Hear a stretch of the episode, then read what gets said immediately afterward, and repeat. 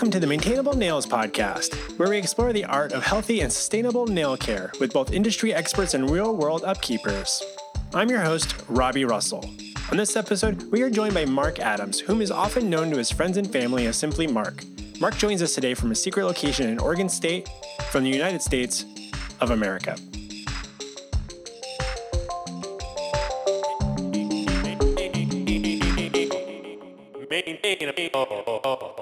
Mark Adams, welcome to Maintainable Nails. Thank you, Robbie. It's good to hear you. So, as you reflect on your time on the planet, what do you attribute to be maintainable nails? Like, what sort of traits or characteristics are you typically looking for, and whether that be a mate or your own self kind of grooming? Uh, how, how do you approach that?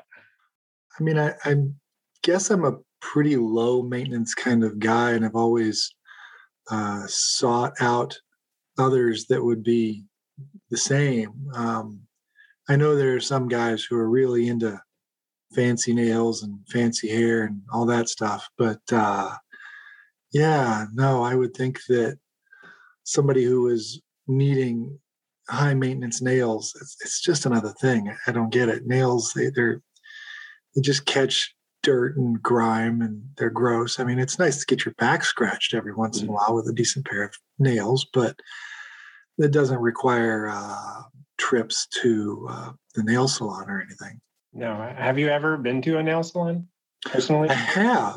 I've um, not yet. And I've been curious about it. I'm very curious about that sort of experience. But during the pandemic, like, is that my first experience that I want it to be? Or is that actually the best way to go about doing it, with a mask where they don't have to see my uncomfortable facial expressions?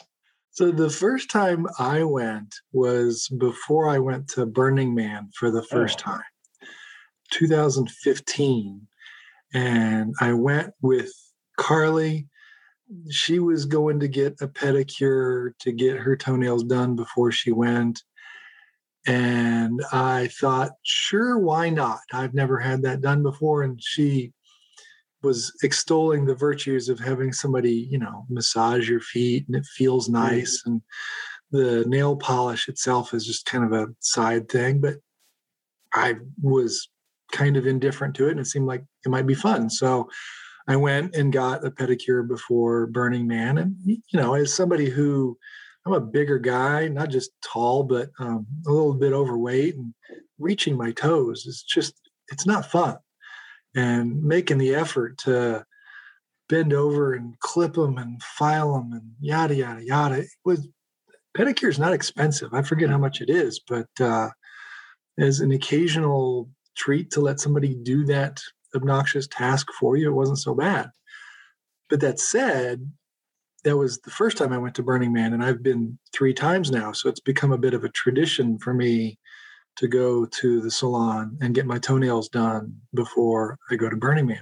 Um, I find that that really helps with, like, the, the, I mean, if, is there a big difference between, like, if you're in an environment that's kind of more humid and more of a dry, arid environment, do you feel like there's a lot of benefit to your nails? By I don't think it has a that? practical effect. I think it's just, you know, it's a weird experience going to Burning Man. And so this is just adding another odd wrinkle to an already weird experience. Last time I went was two thousand nineteen. And I don't remember exactly why I decided to wear a kilt that day, but I was doing some Burning Man prep, and I dragged the kilt out of my Burning Man box of gear and was wearing it around and making a few trips. And I thought, oh, today's the day I'm going to go get my toenails done. And, and it wasn't until I was walking into a nail salon mm. in my kilt, I see where this is going. Yeah. That I thought they might be a little bit weirded out by this giant dude in a kilt asking for somebody to do his toenails. Mm. I was not, even though I knew going in that this might be, you know, odd, uh, I wasn't really prepared for three or four ladies who worked in the shop to all look at me like, I don't know, uh, like I ought to be on some sort of registry. But mm. they promptly, in their best broken English, explained to me that they did not have any appointments or slots available to me, and I needed to go find someplace else to get my nails done. Interesting. Yeah. So I did, you know, I went across the street. There's nail salons every couple of blocks uh, around here. So I did go across the street. And again, I got funny looks from those ladies as well, but couldn't seem to come up with an excuse as to why they couldn't accommodate me. And there was no flashing or anything else untoward involved. It just was getting my toes done.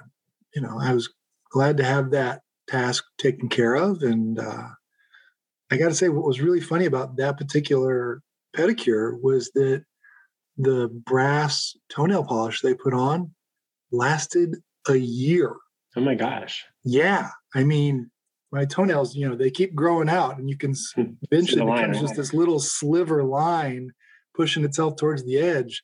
But it was a full calendar year before the very last of that got clipped off. And it was kind of a, a sad reminder that it had been a year since I'd been able to go to Burning Man, and now it's twenty twenty and it wasn't happening. And it was just another aspect of recognizing the situation we were in in COVID twenty twenty.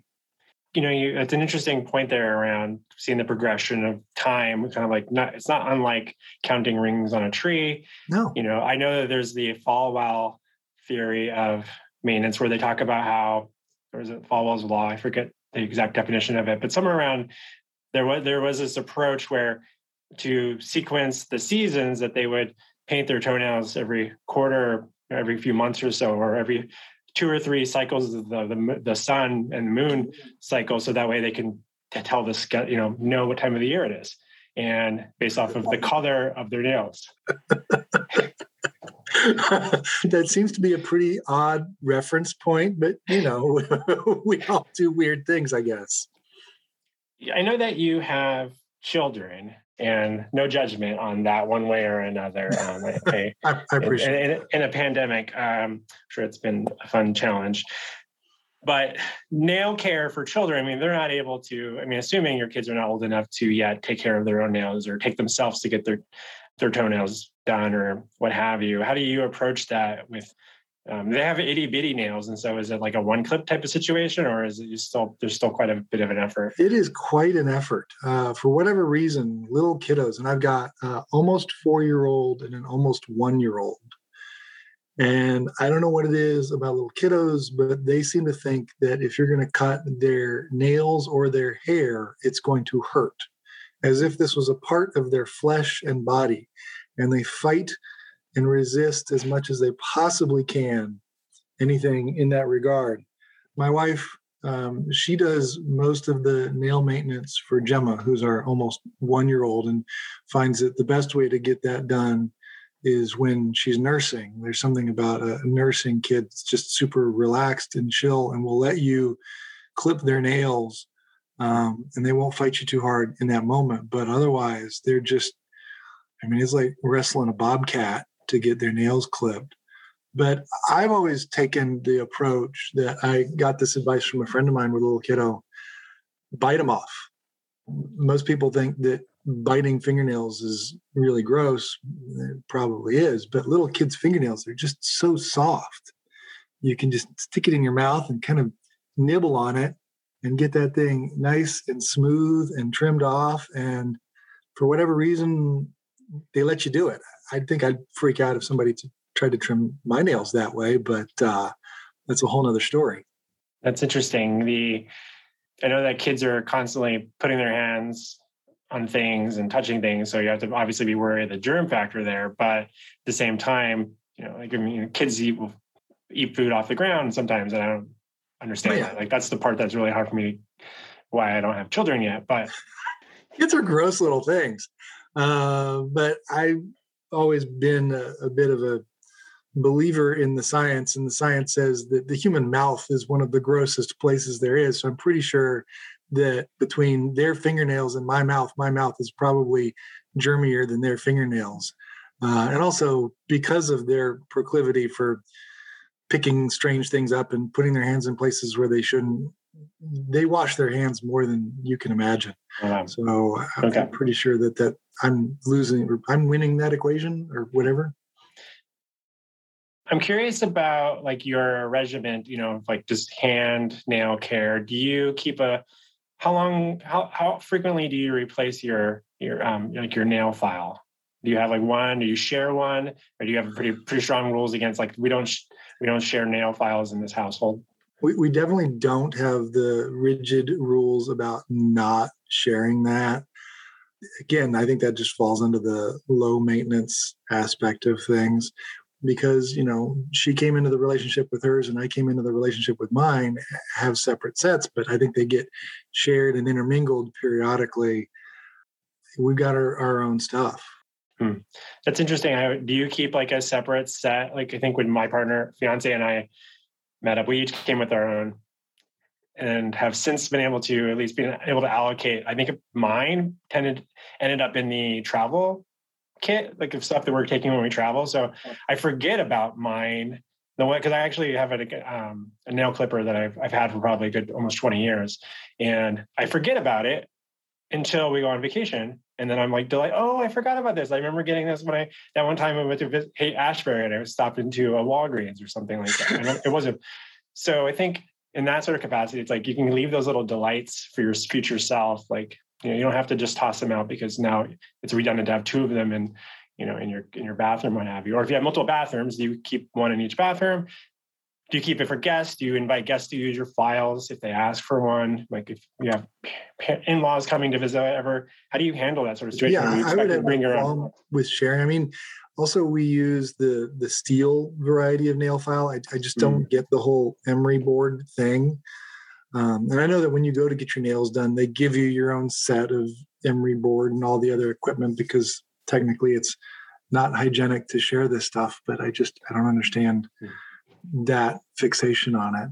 But yeah, I, I can't imagine that a diamond dust coated piece of steel is going to harbor any significant risk to disease when it sits there for weeks or a month at a time between use.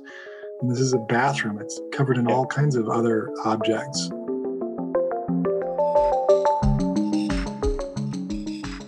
We'll be back with our interview with Mark in just a moment.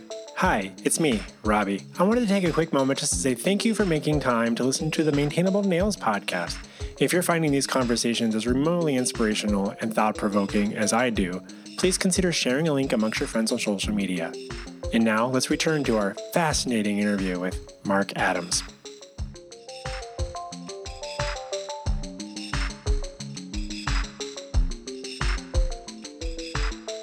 You know, a curiosity that I have about nails, and I appreciate you kind of talking about the children's situation and how you're able to just bite those off with your own teeth.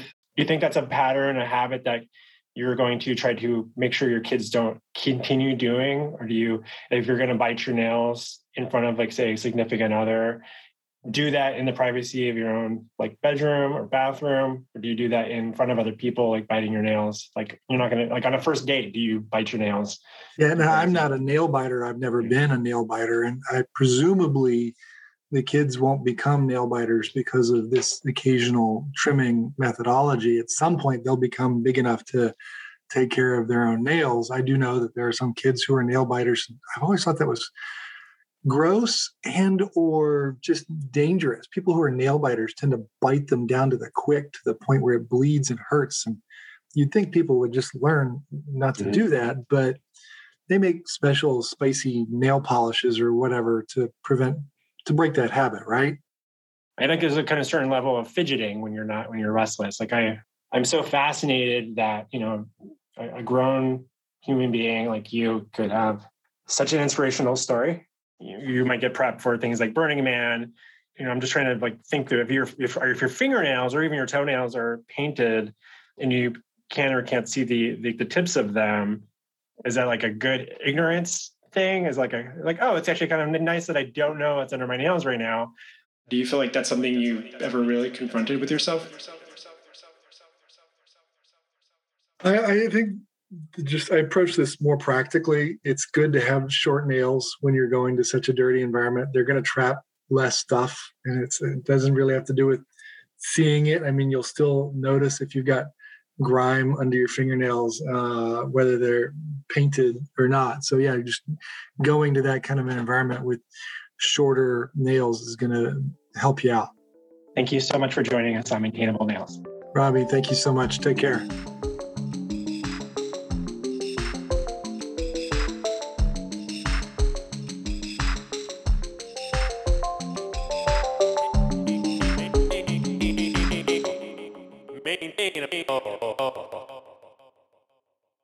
My editor doesn't have a clue that I'm doing this either, guys. So this will be interesting when I send these over. Your editor doesn't know you're doing this? Not yet, no.